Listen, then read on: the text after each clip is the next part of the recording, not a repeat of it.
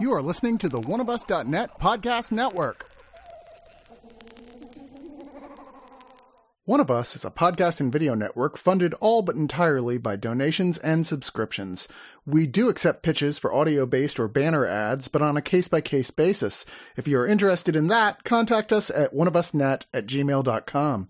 With the amount of audio and video content we generate, it is expensive and extremely time consuming to keep things running. Please go to the webpage oneofus.net and sign up for a subscription at two, five, ten, or $25 and get a ton of bonus content. One of Us needs and appreciates all your support.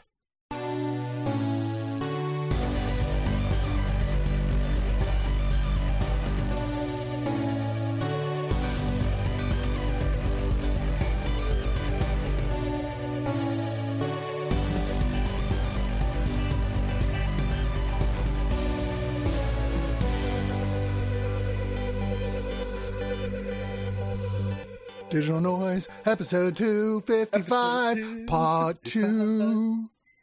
Actually, I'm just, this is just going to be episode 256. Fuck it. Gets too complicated. You start splitting up stuff into part one and part two. If it comes out on a different day, it's not part two, it's The another episode, episode. is all I'm saying. This is me and Aaron again. It actually is. I know y'all are like, come on, you guys know you just recorded this. We didn't actually. We, we, last night we were like, man, it's bedtime. So, you know, we went, we we spooned, and then uh, fell asleep in each other's loving arms. And that wait, no, that wasn't you. That was that was my wife. Sorry, I get Let's say, confused. I, you I guys, did dishes. I mean, that's cool. Your sounds But- better. Uh, you know, dishes are good. I do those before the recording, so that way I'm, you know, I don't want to hurry through the recordings because of how much I'm looking forward to them. Because you don't have kids. I do not, not that I'm aware of. I mean, I'm still waiting for that one that I was never told about that Just is ma- now mad at their mom, who's like, "I became a successful surgeon, Dad. I'm so sorry. Here's a lot of money." I'll I'll wouldn't take it go that. the other way? Like, wouldn't you be paying the kid money because you know you missed out on their whole life? It's not like no, It's not like because they didn't. I I've I missed didn't you. know." You never knew about me. Here's a lot of money. No, I didn't know. It's not my fault. They'd be mad at their mom because their mom never told them that I was like. They were like, "Oh, your dad is dead." Be like, you find out my dad's okay. not dead. He's some Fair loser enough. in Austin, and be like, "Wow." Like that sucks. You got to we, we did missed our whole lives, and so it turned out I did pretty well, and I'm a successful surgeon, and I'm well. You know what? This fantasy is going nowhere. Let's just go into what we do, which is talk about other people's fantasies, which Yeah. are movies and television shows. Movie We're gonna start off-. We're going to start off with a Romanian film called The Whistlers that actually got, for a Romanian film, an awful lot of distribution. Partially got a lot of attention from the festivals it played at, including, I believe you said you saw it at Fantastic Fest, right? I did. I saw it at Fantastic Fest. It was um, I, it wasn't the one I got into when I couldn't get into Knives Out, but it was like I couldn't get into what I wanted, and the Whistlers just came up randomly, and I was quite happy in the end. Well, director, I have no idea if this is correct, but I'm going to assume not. Uh, Go for it. Corneliu Porumbolu. Let's assume I said that completely wrong. Let's and don't think I didn't want to say Cornholio in the first part. because I did. He helmed this crime noir about a veteran police detective, Christy, played by Vlad Ivanov, who is pretty much done with his job. And he agrees to work with some criminals at the behest of the incredibly sexy Gilda, played by Katrina Marlin, who works for some mobsters who want to recruit said detective into helping them get one of their associates out of prison. To do this, though, is w- a weird, weird plan. He's got to travel to the Canary Islands and there learn a whistling language that only the natives of there like previously speak, which is literally learning how to whistle, which he didn't know, which is unfortunate ahead of time. I still can't whistle, so I was sitting there watching this, trying to figure it out because they're showing Oh. him, and I'm like, bullshit, that doesn't work. yeah, no, I, Uh, spent a week after this movie trying to do it. It never. Worked. Yeah, could not. Could not work. But the idea being is that they simulate words through whistling that phonetically kind of sounds like the words. I don't know how all this would work, but supposedly it's a real thing. Anyway, there's also $30 million involved as well as his end payout or part of that. But he decides he's actually kind of into Gilda and she's, she fucked up. She tried to betray them and got caught. And now they're like, we're still trying to decide what to do with you, but we own your ass now. And he's like, you know what? I'll take my cut and her freedom. That's what I want. And she's not sure she wants that. and of course, it all comes down to a huge Sam Peckinpah-ish ending. But I found this movie was a little bit long for my flavor. See, I, I, think the structure ended up being what hurt the movie most for me. It has a relatively non-linear kind of storytelling where it will jump backwards and forwards randomly, like, and they do that to delay a few twists, which if the story was told just in a normal fashion, we would know from the get go. And while the twists work, yeah, every time it would like jump back and reveal some new information, I kind of rolled my eyes and was like, I I guess this would have been nice to know earlier. Um, it was okay, you know, like uh, it feels like this is something where the scriptwriter found out about this whistling language and was like, you know what, that's kind of cool. I'm gonna write a movie about that, and just spent like a couple of weekends. And now, you were like, there, there had to have been a more interesting movie you could write than this, and people are loving this, but I don't, I don't know, man. I mean, I think it's well shot. Uh, I think the acting's okay. I, am gonna make no mistake. That lead actress is indeed like a fine. She's sexy as, as all hell. I mean, wearing a red dress the whole time will pretty much make like anybody look sexy well, as all and, hell to some extent. But she she decidedly everyone. is. What? I was gonna say everyone betrays everyone. Like there's no character, no matter how good they are, who isn't kind of an asshole in this movie. Although I will say the violence is is supremely graphic when it comes. It and I do enjoy the fact that they do that. Yeah, it, it is very much so. Uh, the I would say the um, the police chief, the female police chief Magda, I believe is her name, is uh, she's probably my favorite character in this whole thing, and she's a supporting character because she's like the one who's like like the her you know, the detective who's involved with all this, Christy, is coming to her like, no, no, no, it's fine. I'm not, you know, this is it. And she's like, uh huh. She like clearly does not believe him from the get go. And I'm like rooting for her the whole time, going like, man, I wish this movie would kind of shift to her perspective because she seems like a badass. Yeah, she's the closest thing this movie has to an actual legitimate good person. Yeah. Uh, there are just shy of eight minutes of unused scenes here, deleted scenes, if you will that are yeah, they were somewhat worth watching, but nothing that's like a huge standout. Let's move on to something that I think we both are going to agree is indeed as a movie a huge standout, and this is the arguably the one of the most successful defining screwball comedies of all time. And I mean defining, like literally this kind of set the rules yeah. for what came after, and that is Preston Sturges's The Lady Eve with Barbara Stanwyck and Henry Fonda. For once, like it's weird. I always review Henry Fonda movies where he's only played this type of role once, like like the uh the the good, the bad, and the ugly, and uh uh or I'm sorry, Once Upon a Time in the West, where he plays a villain. You're like, nope, never plays a villain. Here's like the one time he plays like the romantic, clueless romantic lead. And like, yep, that was that was not something Henry Fonda did. That wasn't in his wheelhouse. But uh, he plays a character who is a uh, Charles Pike. He's a wealthy and single heir to a beer company.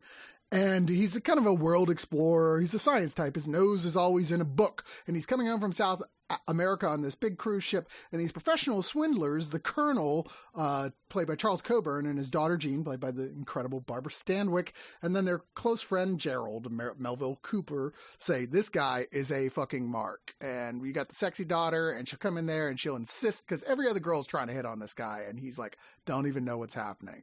And she's like, that's because they're all beholden to the rules of society. I am not. I'm going to get in there and make this shit happen. But oh no, she actually falls in love with him and uh, basically tells her, Dad, no, you can't swindle this guy. I actually do love him. I'm insisting you don't swindle him. I'm going to go straight. The unfortunate thing is, Charles finds out, oh, you're not who you say you were. You're actually a professional con woman. Goodbye.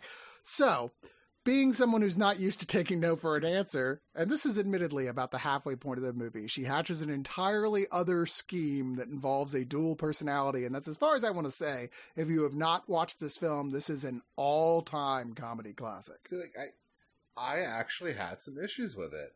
Um, Uh-oh. The first half of the movie, I think, does really well when they're doing their initial con on him, and it, it goes into some of the ins and outs of how like card sharks work, the different cons they do. there's a shit ton of new lingo for what con men were back in the day. Like it still blows my mind that card sharp with a P is the thing instead of not Yeah. card shark like I'm I always to. forget that. Yeah, But like, it, so, it like- makes sense. They're very sharp. You know.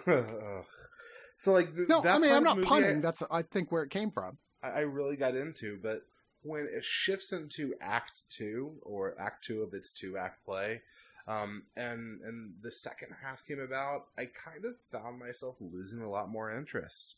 Uh, I was ready for them to just kind of get on with it. I felt like it, it semi repeated some of the same beats they already went through again. And, Oh, and, admittedly, part of this may have been because I watched this right after I watched another classic film that we're going to be discussing that Uh-huh. ended up really just knocking my socks off with its comedy. And so Hmm. coming into this was like, well, that's fine. It, it's enjoyable. I can see why this was influential. It just didn't work with me as much in the modern day. Well, I'm already a big Preston Sturges fan. Uh, I've every I have seen nowhere near as many of his films as I would like to because a lot of which are kind of hard to get your hands on.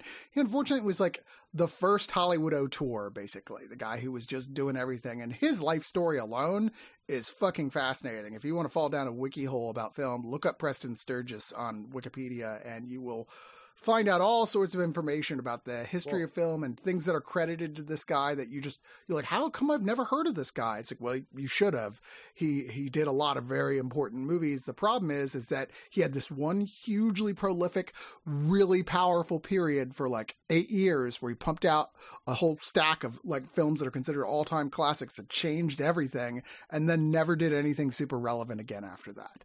You know, just like, oh, what happened? You just blew your load all at once there, dude. Well, But- a lot of this is actually in the special features too. Like It they go is. into a lot of detail about his life and the filmography because I did not go down the wiki hole and I knew about the eight year period too because they talk about that in one of the specials. I'm pulling it up to see which one. Well, this is the Criterion, so it's loaded with specials and with the Oh. whole booklet. There's a, a, a filmed introduction by Peter Bogdanovich, because try to keep Peter Bogdanovich away from doing a special introduction for a Preston Sturges film. Good luck. There's a 43 minute Tom Sturges and Friends, which is a online video conference with uh, Preston Sturges' son Tom talking about his life and his legacy uh, with James L. Brooks, Peter Bogdanovich, Ron Shelton, Leonard Maltin, Kenneth Turan, and Susan King that was recorded this year. It's actually brand new. The Lady Deceives, a new video essay by critic and filmmaker David Cairns. Uh, costume designs by Edith Head. This is another one of these things. Like, if you watch enough classic films, eventually you're going to go, I, I know who a costume designer is because that costume designer is probably the only one I can think of that really became a Hollywood legend per se, specifically for Hollywood films, and that's Edith Head. Like almost all the great films from like the 30s to like the 60s are like costumes by Edith Head. There you go. Uh, but yeah, as a look into there, I think uh, it's it's like pictures that are being um, narrated, and I want to say it's by her daughter. I can't remember. There's Lux Radio's feature, which is a radio adaptation featuring Barbara Stanwyck, Ray Mil- Milland, Charles Coburn, and is hosted by Ce- Cecil B. DeMille. That was originally Holy broadcast in 1942. There's up. We actually listened to a bit of that. It was fun.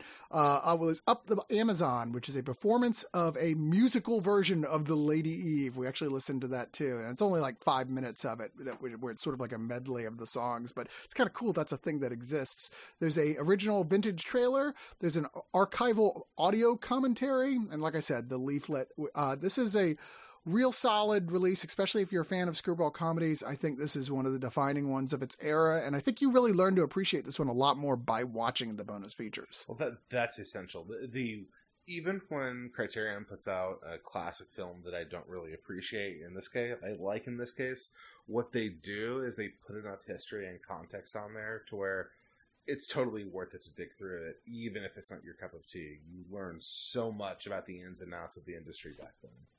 Really? Mm-hmm. Surely you must be joking. and then you say, We've Really? Established, we've "Surely established you must be joking." Oh, Don't call me Shirley, damn it. Thank you. Damn, man. Talking about setting Hey. you up and you're just not Hey. knocking them down. we we have already established I am an extremely tired parent in the COVID pandemic. I am not good at improv. Your brain is not at full functioning No. ability. That's fine. Nothing wrong with that. We're here to talk about yet another Blu-ray release of Airplane. Okay, why? Right? The last one was not that long ago. It was No. pretty just stacked with bonus features. I mean, lots of good stuff on there, including like a trivia track, which, by the way, is one of my all-time favorite things to put on a movie. It's like a commentary without w- having to turn to alternate audio. I'm like, yes, there Yeah, should be you're talking about subtitled options for every commentary. I don't know why that's not a thing. Um, deleted scenes, all sorts of good stuff on the original, including a lenticular slip cover, cover, which I totally have a weakness for. This new one gets rid of pretty much all of that, which I was like, wait, what? But it substitutes in some new stuff. The isolated score track, a focus sit down with this wonderful with Jim Abrahams, Jerry Zucker, and David Zucker, the the creators of the of Airplane, and then a new Q and A uh, that for like thirty five minutes with them at the Egyptian Hollywood uh, Theater, which is really funny and really cool. I mean, those guys are like ancient now, but it's they kind of not even kind of they created a whole new form of cinematic comedy with the airplane movies. One could argue with You know, Um, when you were film talking before about this. the last one and setting up the fact that it created this like whole new genre and set the form, I thought Mhm. you were teeing up Airplane. teeing up what? Yeah, I thought you were teeing up Airplane with the last movie because you were going in about how it created the new genre Oh. and was establishing so many of like the structures that we followed after that. I was like, clearly he's talking about Airplane and the parody Nope. film because that's what Nope. Airplane is. You know, it's They're- it's the Grandpappy. they're- they're both two essential comedy films that changed the industry based on the intensely positive uh, react public reaction to them and critical reaction to them. This is a movie everybody told them don't make this. This is going to be nobody's going to want to see this movie. They were told repeatedly. The studio was like, "We don't get what you're doing." Like at all. The uh, trying to get actors for it, they'd read the script and go, "Yeah, this is dumb. This is for like little tiny kids."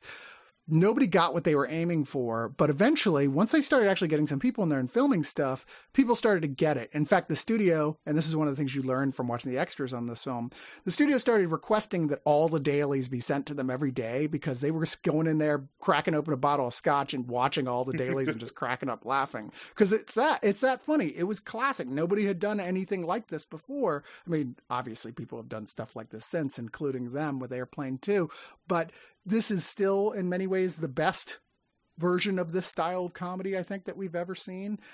I I can't recommend this version of it over the previous one because the extras on that previous one are ones I consider kind of a, essential for the archivist who wants to have the best quality copies of stuff. And I think that probably the stuff that's on this one is probably on YouTube because they're from like festivals, you know. Um, but the one thing this does have that a lot of people are going to go, well, that's what I'm here for, is that it's the first time with a new 4K remaster. And it's not perfect, but it's a little bit better than the previous one. It's just Well- not, it's not like smack you in the face better. Well, and the thing is, with a film of this era, it's always if you and if you're going to get a lot of improvement or not. It put, takes a lot of work uh, sometimes to bring up these older films. Um, like I was, I had not seen this movie since it was junior high. I had forgotten how much, uh, and I put this in quotes, inappropriate humor there is.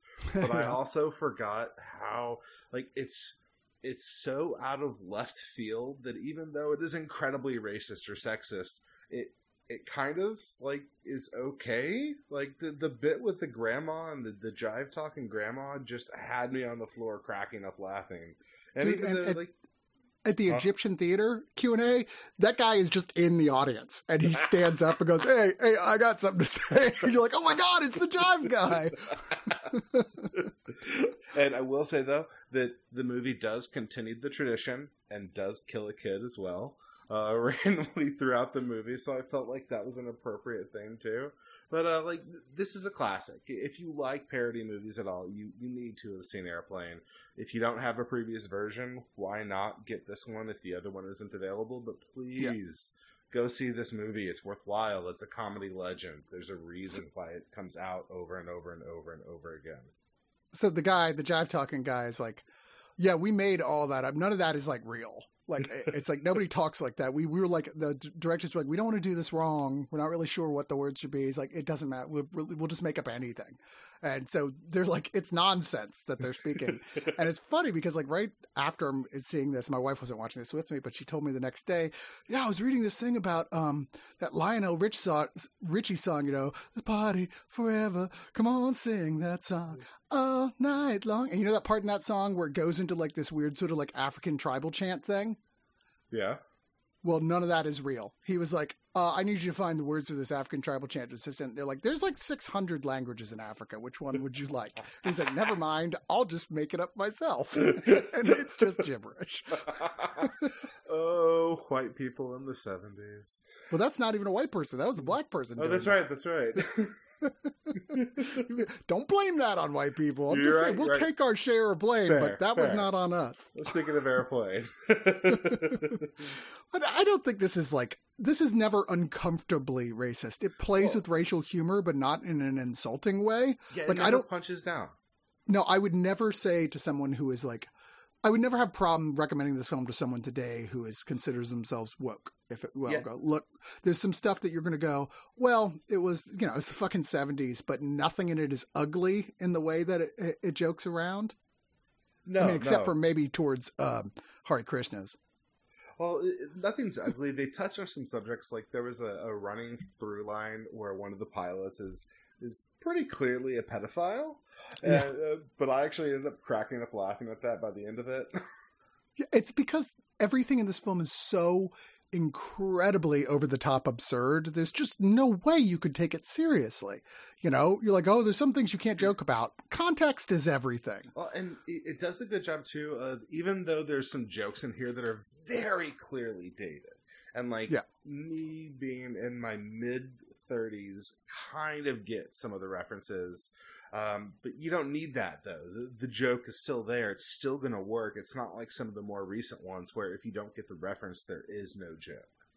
My, okay, so my favorite new thing I learned about this movie from this is that you know the sequence where they're uh, the people doing the announcements at the airport are like getting a divorce over the announcements and like fighting with each other.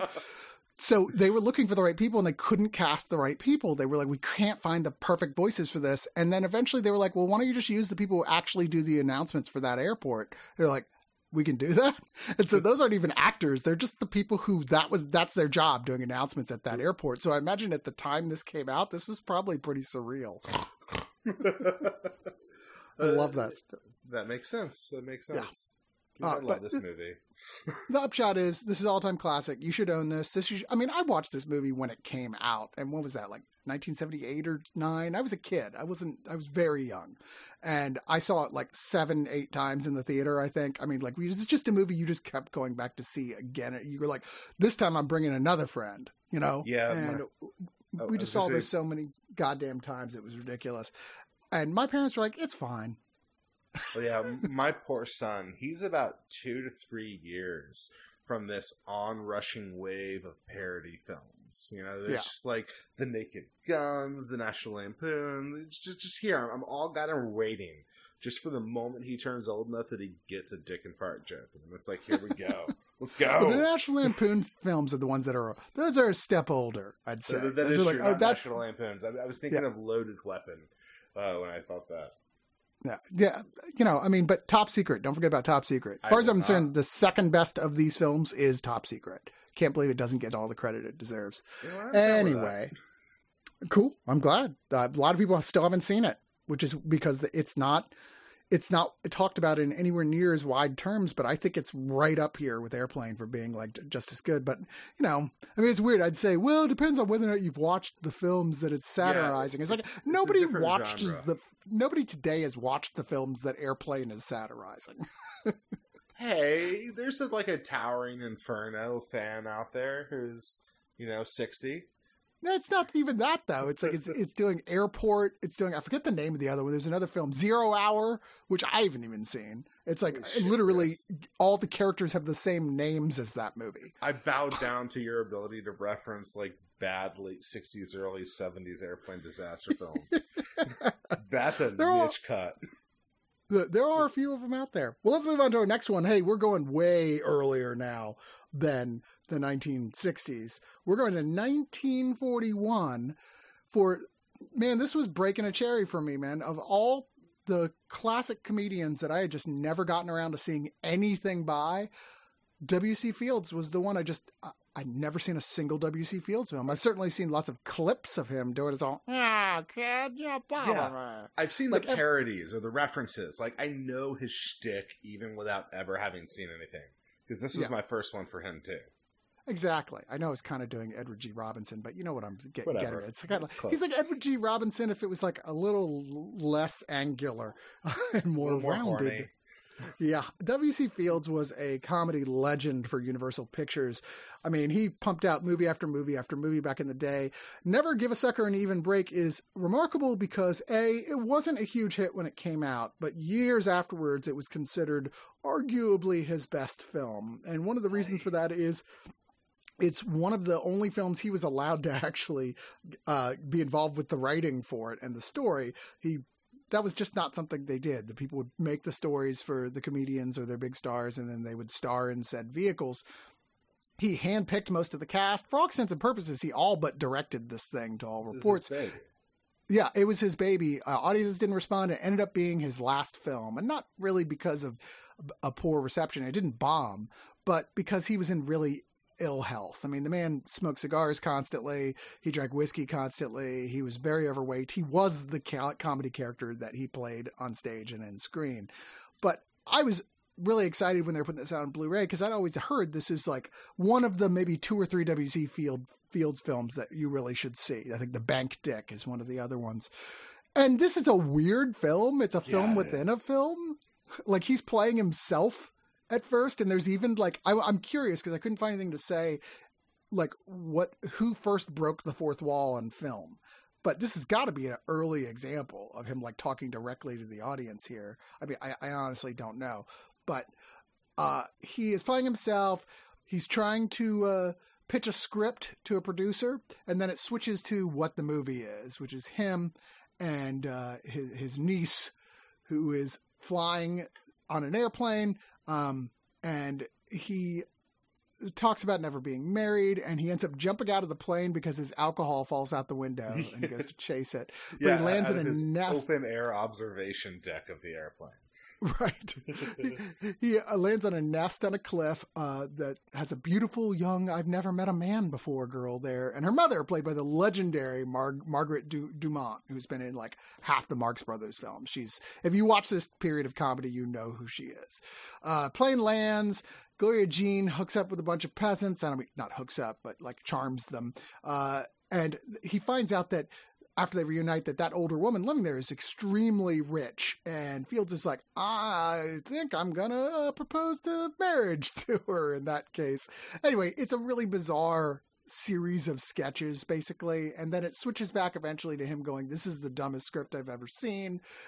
And then it wraps up with one of the craziest stunt oriented chase scenes you've seen in one of these movies. It's legit awesome. Like I Oh, was yeah. watching this, I, I pulled my wife over because I. This is one of those like going back and watching the Buster Keaton film where you go, I, I don't know how you did that and didn't die. Yeah, and, and I, do think that this is a film that's funny enough and absurd enough that it's it's not gonna. I mean, obviously, it feels dated just by the look of it, but I don't think there's a lot that's gonna in the humor that's gonna go over people's heads uh, because of it being in a different time or not apply. I think this is still quite funny stuff. Eh, like I, I think that when you get inside the film within the film, you're right.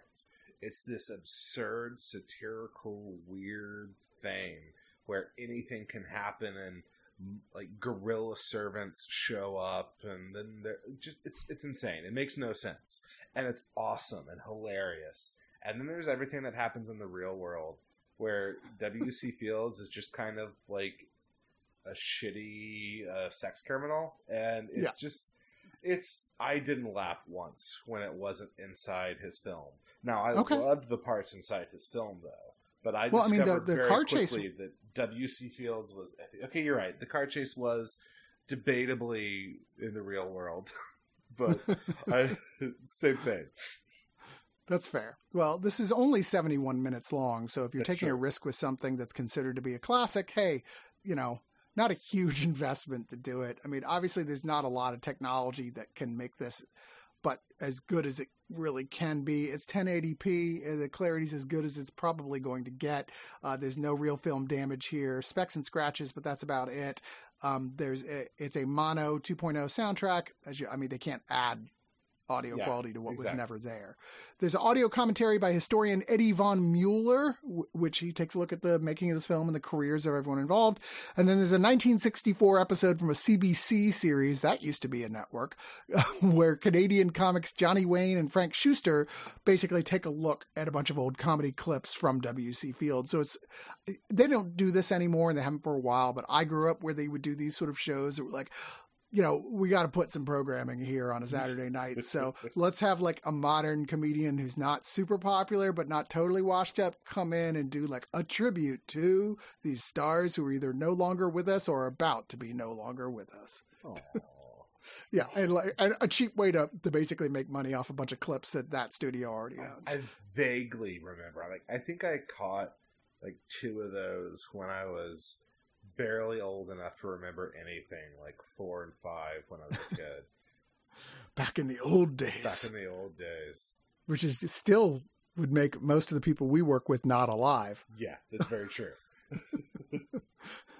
Well, I don't know why I've got so much classic comedy this this uh, show, but we do. Here's another We one, although this one certainly doesn't hold up all that well due to uncomfortableness. Oh and that's the 1948 film The Paleface. Now, this is an Academy Award Best Song for whatever that's worth, winning film. It even had a sequel, Son of the Paleface, in 1952, and then 1968, Don Knotts remade it as The Shakiest Gun in the West. That I had seen don't really remember, but it's probably on the Disney Channel. Anyway, this it's this is basically Bob Hope as a vehicle of which at this point Bob Hope was one of the biggest comedians in the world. There's no end of Bob Hope vehicles out there that they cheapies they made for him. A lot of which I wouldn't be surprised aren't even around anymore because they just pumped out so many of these damn things. There's a whole series of Hope and Crosby on the road films that are of mixed quality. Some are great, some are terrible. This one hooked him up with Jane Russell playing Calamity Jane. You know, I'm with you on a lot of the classic beauties, but I have never gotten Jane Russell. There's something about her that always looks so utterly just bored. I've never Oh, found her particularly attractive. Really, you every- too? Yes. Well, so okay. Let me let me acknowledge the fact that this is both my first Bob Hope movie, to my knowledge, and my first Jane Russell movie. But like they, they talk a lot about it on the back and online about her stature. And going into this movie, she was the least interesting part of the movie, even though she's Yeah. kind of the main character. Like I just never bought her performance. She always looks like she's smelling something bad. Yeah. You know, Well, like it- every shot of her, she just looks like, what is that? What is that So- smell? I, I have to admit though, um, like I, I acknowledge that out of all the classic films, and this includes the fact that W.C. Fields basically date rapes his way through that movie. Um, this is the most offensive movie we had in this set. Like Yes. it, it is, it is super duper offensive. It is about Washington fat cat businessmen who break a, a murderous woman out of jail to send her to assassinate a their words not mine race trader who is selling weapons to the native americans for their resistance like like we're following the bad guys in this story that Yeah. being said uh, apparently bob hope's humor really works for me because i laughed my ass off through this entire film like out of the three classic films that we watched this one did it for me the most i loved it Uh, to be clear, he is not playing the person they're going to meet. He is playing a hapless idiot Yes. along the way who is Yes, a, he's a, playing- sorry a uh, untrained dentist who gets high on his own product, if you will, who gets talked by Jane into marrying him to basically provide a cover for her. And along the way, he becomes convinced that he's like a prodigy gunman, even though it's just basically every time he thinks he's shooting people, it's actually Jane from undercover yeah. doing it because obviously Calamity Jane, famous gun person. Um, there's a lot of really unflattering portrayals of Native Americans in here, oh, to yeah. say the least. I mean, there's some funny bits in here, but it also repeats a lot of the same bits. I don't know. I've seen a I've seen a decent amount of Bob Hopes. This was not one that in particular really did for me, but man, check out some of the more popular on the road with him and Crosby. Some of those are really good. I, I if not also kind of racist. I, I suspect that um, Bob Hope is just kind of up my alley, and since this is the first one, I'm like, this is great. It's funny. I'm curious to see what watching one of the legitimately good ones will be like. Yeah, I mean, this is considered to be a classic by him. It was a monster hit when it came out, like no question. Like I said, it spawned a sequel and a remake, and it, it won uh, Oscar. So, which is uh, still like buttons and bows. I mean, I had heard the song, I had never seen the movie before. So, yeah, I mean, uh, people thought it was really funny. I guess it's still gonna be funny, but that's if you can so separate yourself from how much awful shit there is yeah, going on in the plot. so awful. Like. Uh, it, I, I, almost challenge you to like write down all the different ways this movie is offensive while you watch it. so there's uh, this is 1080p again, but once again, it's like oh, there's only so much you can do. It's old Technicolor film, so it's a better original print quality than the last film we were talking about. But even so, it's it, it never looks bad. It's also 2.0 mono. There's an audio commentary by Sergio Mims, who is a film writer and a huge Bob Hope fan. Uh, there's Entertaining the Troops, Bob Hope and the USO, which is a featurette. This is basically old Universal Archive thing they trot out on anything uh, that they can sell to a release company that are looking yep. for more bonus features. I mean, Bob Hope was famous for being the guy who went out on all the military tours, went to Vietnam, everything to like entertain the troops. Command Performance 1945 was an excerpt of a radio show that was filmed for the armed forces. Uh, Buttons and Bows Sing Along, which is a clip from the film, but with karaoke style script. I mean, come on, guys, you're really reaching here. Who's going to do that? I, this is okay. Um, yeah, uh, look at yeah. I, I'd say look into the road films, but yeah, I think I already said that. Anyway, let's move on to our next one, and we're going to tele- television, the world of TV, and specifically the world of HBO, with two shows that were both, well, you know, mixed reception on one, really great reception on the other but both are very well known and much talked about and are now coming out on Blu ray. First off, we have His Dark Materials. This is based on the novel series of the same name by Philip Pullman. If that name doesn't ring a bell with you, you might know it better by The Golden Compass, which was a cinematic adaptation they tried to do of the first book in the series some years ago that didn't really succeed despite having a lot of big name stars and throwing a shit ton of money at it. That's because it was I, not good. I remember thinking it's okay, but it definitely is never something that they should have tried to compress into one two hour film. And I had mm-hmm. read the books at that point when this is a bad idea, guys. This is not going to work. And even also, by the time you get to the second book, the series starts openly being really heretical. Like this is basically the Chronicles of Narnia if you want your kids to grow up to be atheists, which yeah. I'm not saying is a bad thing. I'm just saying that's what it is. well, you, you got to know it going in because it, it, comes out of left field a little bit. It's part of the twists of the universe, and so it, it, if you tend to uh, favor that belief, it tends to be a little much. I imagine. True. Well, this follows a young girl named Lyra, played by what was her name Eleven from Logan. Yeah, uh, which was I it Eleven? What's her that. name? Uh, no, no, it was. um I'm thinking I mean, of Stranger Things. Three, but uh, yeah, X, yeah, she's yeah, Laura. But yeah, I didn't Laura. realize that was her. She has started to grow up really quickly.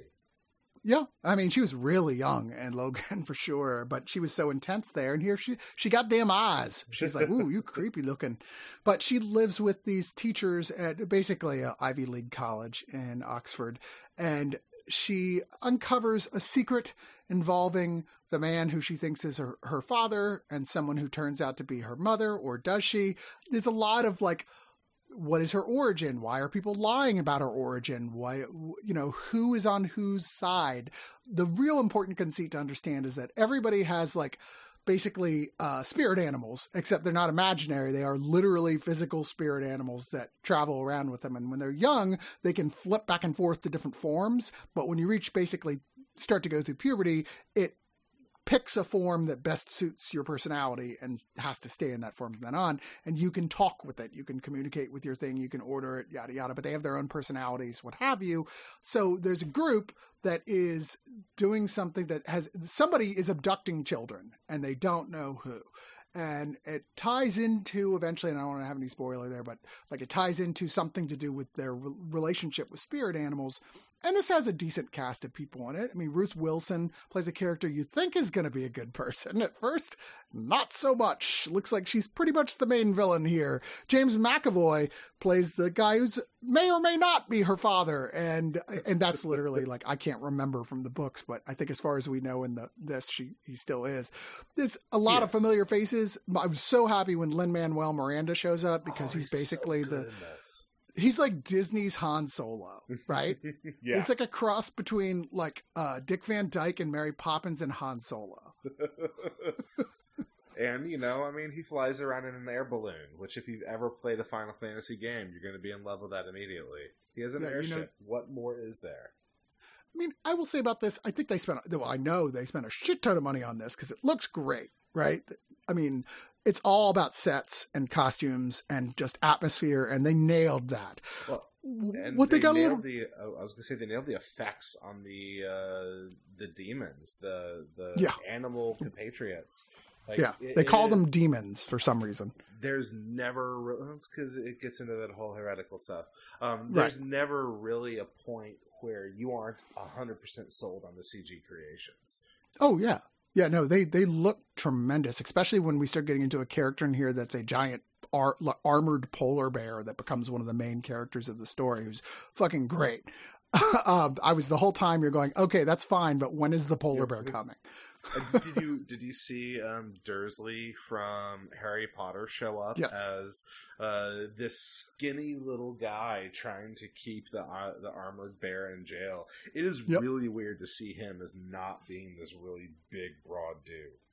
True. Uh, there's eight episodes here, and the unfortunate thing is, you feel the length of this first season. It definitely stretches longer than it needs to. I mean, I'm saying that as someone who's like, hey, give this as, mu- as much time as it needs. It didn't need this much time for the amount of story that they covered. They could, I, I'm like, this easily could have been six episodes. There are points I found myself quite bored, going like, okay, I'm checking out. Let's move this along. You know, which is a shame. Problem, I think the problem is, is that um, they're setting something up that doesn't really become a major part of the story until the end of the first book and into the future books.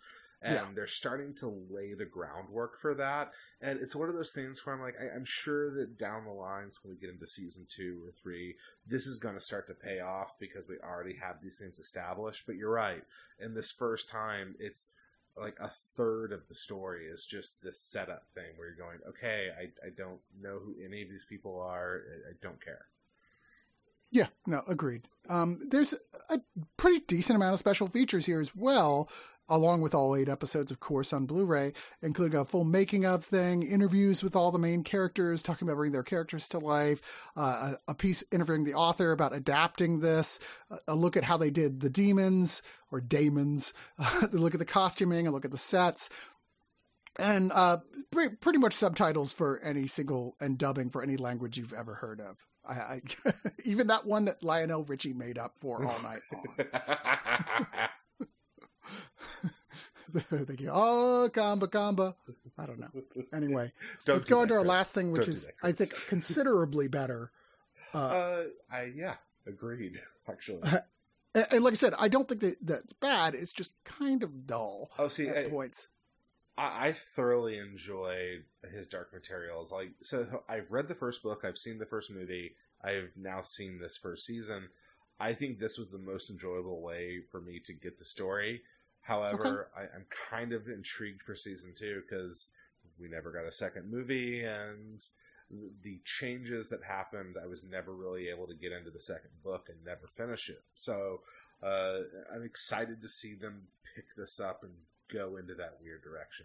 But well, you were trying to set up the next show. No, and... it's okay. I, I actually that this helps because it's a it's a good segue for it because I'm not really sure how his Dark Materials performed. I got the feeling it didn't perform super strong as HBO had hoped. And with COVID 19 shutting down production on everything, I kind of wonder if we're in fact going to get a season two of his Dark Materials. We very well may not. We may not get um, new seasons on a lot of TV shows that are out there just because contracts dry up. I mean, I, I, hate to say it, but there's a lot of shows you love. You may never get to see what happened. It's just yeah. the way of things. But this next thing was one of the top rated in terms of numbers things that HBO has ever put out. Shockingly, I was like, really? This is The Outsider. It's one and done miniseries, although they immediately went to Stephen King and said, oh, please write a sequel. I mean, I'm not even exaggerating. Apparently, they basically came to him on bended knee going, How much money do you want to write a sequel to this fucking thing? I mean, he literally wrote this in 2018 that, that this is based on. So they went, We're doing it. We're filming this before the book was even released and it's pretty goddamn good. Okay, and this falls, on, yeah.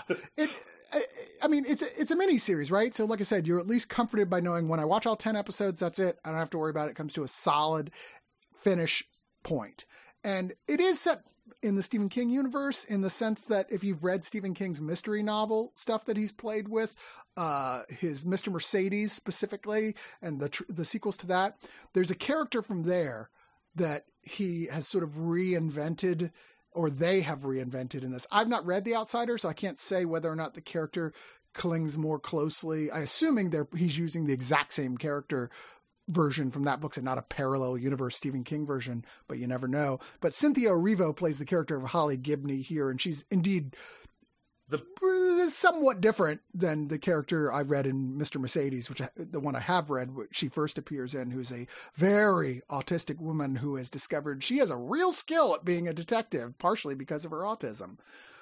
But this is a show that starts off one direction. You think it's going to be one sort of thing because, like Jason Bateman, and you're like, oh shit, this guy is a normal around town family man, fucking brutally murdered a child. Uh, sorry, child murder. It's the theme yeah, it is. It is. Kid death is it's, it's the episode. and there's overwhelming proof that he did it. And Ben Mendelsohn is the detective in charge of deal, dealing with the case. A rare appearance by Mendelsohn as a good guy. Which he does is, it every once in a while. Is delightful because he's such a yeah. good actor, and he he always does the good. He does the good thing in the movie. Is like, you know what? I'll come in and I'll make this bad guy the most likable thing in the world. So I'm glad to see him being an actual interesting good guy for once. But when they're like, I can't believe that this guy would do this, even he's like, this is weird because like this body was savaged like an animal did it with like the guy's teeth marks and her like why this guy did that so all right that's that's kind of crazy but I, I, guess you never know who you got until surveillance video proves that he was also out of town on the day of the murder. Like he was decidedly not there, even though they have other surveillance video that proves that he was there. So what is going on? What sounds like it's going to be, if it wasn't Stephen King, I'd go, well, this is, there's going to be a cool twist, like he's a twin brother or something. No, this is a supernatural Stephen King set in the body of a procedural murder mystery, and thank goodness because it plays like the one of the best X Files episodes you ever saw. Oh, it is so good at building tension because the movie is so grounded in that procedural real life with real people, and it's not like monster hunters parading around killing vampires left and right. Yeah, everything has so much impact like small things like just someone searching a barn can be one of the most tense things of the entire first half. Or, like just even there there's a there's a kidnapping attempt that happens partway through the series that was as a parent watching that happen it was so stressful. I was sitting there just tense and wringing a towel. My wife was laughing at me because she had no idea what the hell was going on. Uh, like they do a great job making this movie. This was actually the the watching this and um, Castle Rock, even though that's not directly Stephen King, Stephen King adjacent. Immediately after watching like Doctor Sleep and reading the books at the same time, it, it got me to reevaluate my view of King because I had kind of written King off back in the days when he was putting out like The Cell and Duma Key, and I did not see. I think he was I think out that that's good. I think is amazing. I just read that for the first time recently. I thought it like one of the best. I think it's one of the best King books I've ever read. I, I only mention it because I know it came out in that same era. But like, Dude, that's like, a. I just recently, because partially of all this stuff, this rebirth of Stephen King that we're getting, so much shit is being hitting and being taken very seriously. It's not like before when we're getting like, you know, a bunch of cheapies like Night Flyers and Yeah. Maximum Overdrive and the original Pet Sematary or even the remake of Pet Sematary. You know, you're like, okay, this is just a cheapy horror. Now they're actually got these people who are like really great directors treating these things with respect the way Kubrick did The Shining for despite King not necessarily 100% agreeing. But this is very respectful adaptation of this book. Most certainly, I'm very impressed with how it was done here. Uh, Bateman, by the way, directed the first two episodes. Who's I, that's not like anything to worry about. The guy's actually got a really solid Yeah, career behind him as a director. director of television and film. He's made some really good stuff. If you haven't seen Bad Words, fucking great movie. See it. But yeah, this is um this is solid. A lot of the Stephen King stuff that you and I missed that I've been catching up on lately is fucking great. I'm kind of like, wow, around 95, 96, he kind of started to like, like, I don't know, figure some shit out and went from like falling into a trap of kind of repeating the same themes over and over again to trying new stuff, having more mature so- characters and themes. I figured out what it is, and, and King. It's taken King a while to get to a point where he's kind of mastered his characters as well Yeah. as the length of the book. You know, he famously used to write books that were just insanely long, and Yeah. I feel He like, still does. yeah, fair. I feel like with Doctor Sleep and with this, uh, the book and the show adaptation of it, uh, they they do what King kind has always done best, which they build realistic, uh, charismatic, enjoyable characters who you grow to really care for. Like the the autistic private eye detective is the best character in the show. I love every second she is Oh, in. I, Um, I would watch a spin-off just about Holly Gibney, no Agreed. question. Thank you. Like, I, you know what? Season two, make it supernatural. Make it. I don't care. Just, just put her in it. Make her like the Yeah. main character. But so he does this. He builds your affection for these characters, uh, and part of that is that you know, the show has a more dour, slower start as. Uh, it's a little more uncomfortable when you're dealing with the real world effects of the crime before he starts rolling out the weird. And then by the time you get into the back half, and especially the back quarter, uh, this is terrifying because the characters that you've grown to love are put into legitimate peril, and because it's Stephen King, he does not hesitate to kill someone or maim them or Yeah. uh, have really horrible things happen to people that they care about. Uh, there is an 11 minute segment of this that I will not describe in too great a detail, but that is one of the most tense and painful and brutal and effective 11 minutes of action I have seen in television. Uh, like, my wife was cracking up laughing because it's all this stuff going down, and I was writhing on the floor and tension covering my eyes and going like, "No, don't step out!" and and then uh, at the end of it, I was like, "Oh my god!" Like, is this just like the entire episode? It felt like it had been half an hour, and no, eleven minutes and twenty three seconds. It's insane. So here's my imagination of going to Aaron's house to watch a movie from all the times you've described watching movies and TV shows. Aaron, calm down. Calm down, Aaron. Calm down. It's just a movie. Look here. Now, do you do you want do you want your your whoopee? Here you go. Take your whoopee.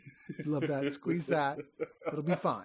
You're not wrong. I, I'm an empath. I feel for characters and shows. I cry a lot. Shut up. uh, so this has a decent amount of bonus features. There's inside episodes one through ten, which are three minutes per episode, bite-sized featurettes. There's invitation to the set for about a minute. Jason Bateman on The Outsider. He's an actor in it. He's a director in it. He's executive producer of it. Basically talks about why he and his other producers were attracted to doing the story. Uh, Stephen King and The Outsider, two and a half minutes of King, Price, and Ben Mendelsohn talking about King's body of work. Uh, adapting The Outsider, two and a half minutes, a little over two and a half minutes about adapting it. El Cuco, Baby ya- Baba Yaga, and The Outsider with Stephen King, Cynthia Erivo, and other key cast and crew members talk about uh, basically how bad dream monsters pop up in Stephen King stuff a lot and how they where where they're from in history. And then there's a just under three minute analyzing Holly Gibney piece. Unfortunately, none of this is. I mean, these are just little tiny snippets, and this is the type of thing that deserved something much more Yeah, it thorough. does. It really, it really deserved a real like feature length making of. It really did. It's I don't think- like it might be the best single um, title that we had in this set. I adored this. Well, that is it, man. That's it, baby. That's all. We over, did it. man. Game We did- we did two shows full of children being murdered. There you go. Kid Death One, Kid Death Two, the redeafening. The redeathing. Shut up, okay? I'm not good at improv right now. I'm tired. No, I laughed, didn't I? Isn't that the goal? Oh, what do you want me are, to do? You are going to call this Kid Death and Kid Death the redeafening. Uh, you you are terrible at improv. If you're like, hey, why are you laughing? Why are you laughing? Can't you tell that it's bad and unfunny? it's yeah, it's manic depressive improv night. Uh, and if you want, I'd be glad to loan you some of the stacks of Stephen King I got sitting at the house right now that I've been po- pouring through lately because he's written a lot of great stuff that I'm glad I, I'm now catching up with. Well, yeah, that was the thing. I was joking about that uh, with you offline, where like we have so many movies with kid death, and as you handed me that stack, I just started Doctor Sleep, the book, and Yeah. so it's like, yeah, no, I can't escape kid death. I have kid death everywhere. Like that's all well, I get it's it it's basically a warning to the universe. Don't you fucking try it. I can handle this from any angle. Do not fuck with Papa Bear. Papa Bear is the totemic Papa Bear, and he will fuck your shit up. I don't care if you're a supernatural doppelganger. I don't care what you are. uh, I am Papa Bear, ye evil, tremble in despair. I come to thee. anyway, that is it for Digital Noise. Thank you for joining me again, Aaron. It is always a pleasure. And Ciao. we'll be back. We'll be back before too much longer with John Golson. I already got three quarters of a stack for him. I'll be handing off to him soon. So there's more of that. And I know the one thing I know for sure that I can say that we are reviewing on that is a lot of people have been asking me about the horror movie Amulet. Well, we got they're they're sending us just a link to it, but it's coming out on Blu-ray, and we're going to be reviewing that on the next show, which I'm actually very excited to see. So mm. tune in then, use those links, click on them on our oneofus.net page in order to buy these titles from Amazon.com or buy anything from Amazon. As long as you start from one of our links, we get a nice little kickback. Become a subscriber because God knows we do need subscribers. We can't do this without subscribers. We've got a huge team of people that work on this site and work hard. I mean, Aaron's got like, I think something like 72 children, works a full time job where he's like a boss at it. You know, he's got like a wife. He's like got all this shit going on. He's probably writing the great American novel for God's sakes. And he still It's does true, tons of work for this website. Like you can put in $5 a month or $10 a month. You know, you can. Let's see this happen. Not you, Aaron. You- I think you actually do that too, I for do. God's I sakes. do. I, I oh my I God. I also paint. He literally pays to, to work for the site. That's like, I must be doing something right. You know, you you you show me weird shit. I get to watch, you know, horribly offensive uh, Bob Hope movies because of you, Chris. Because of you. Yay.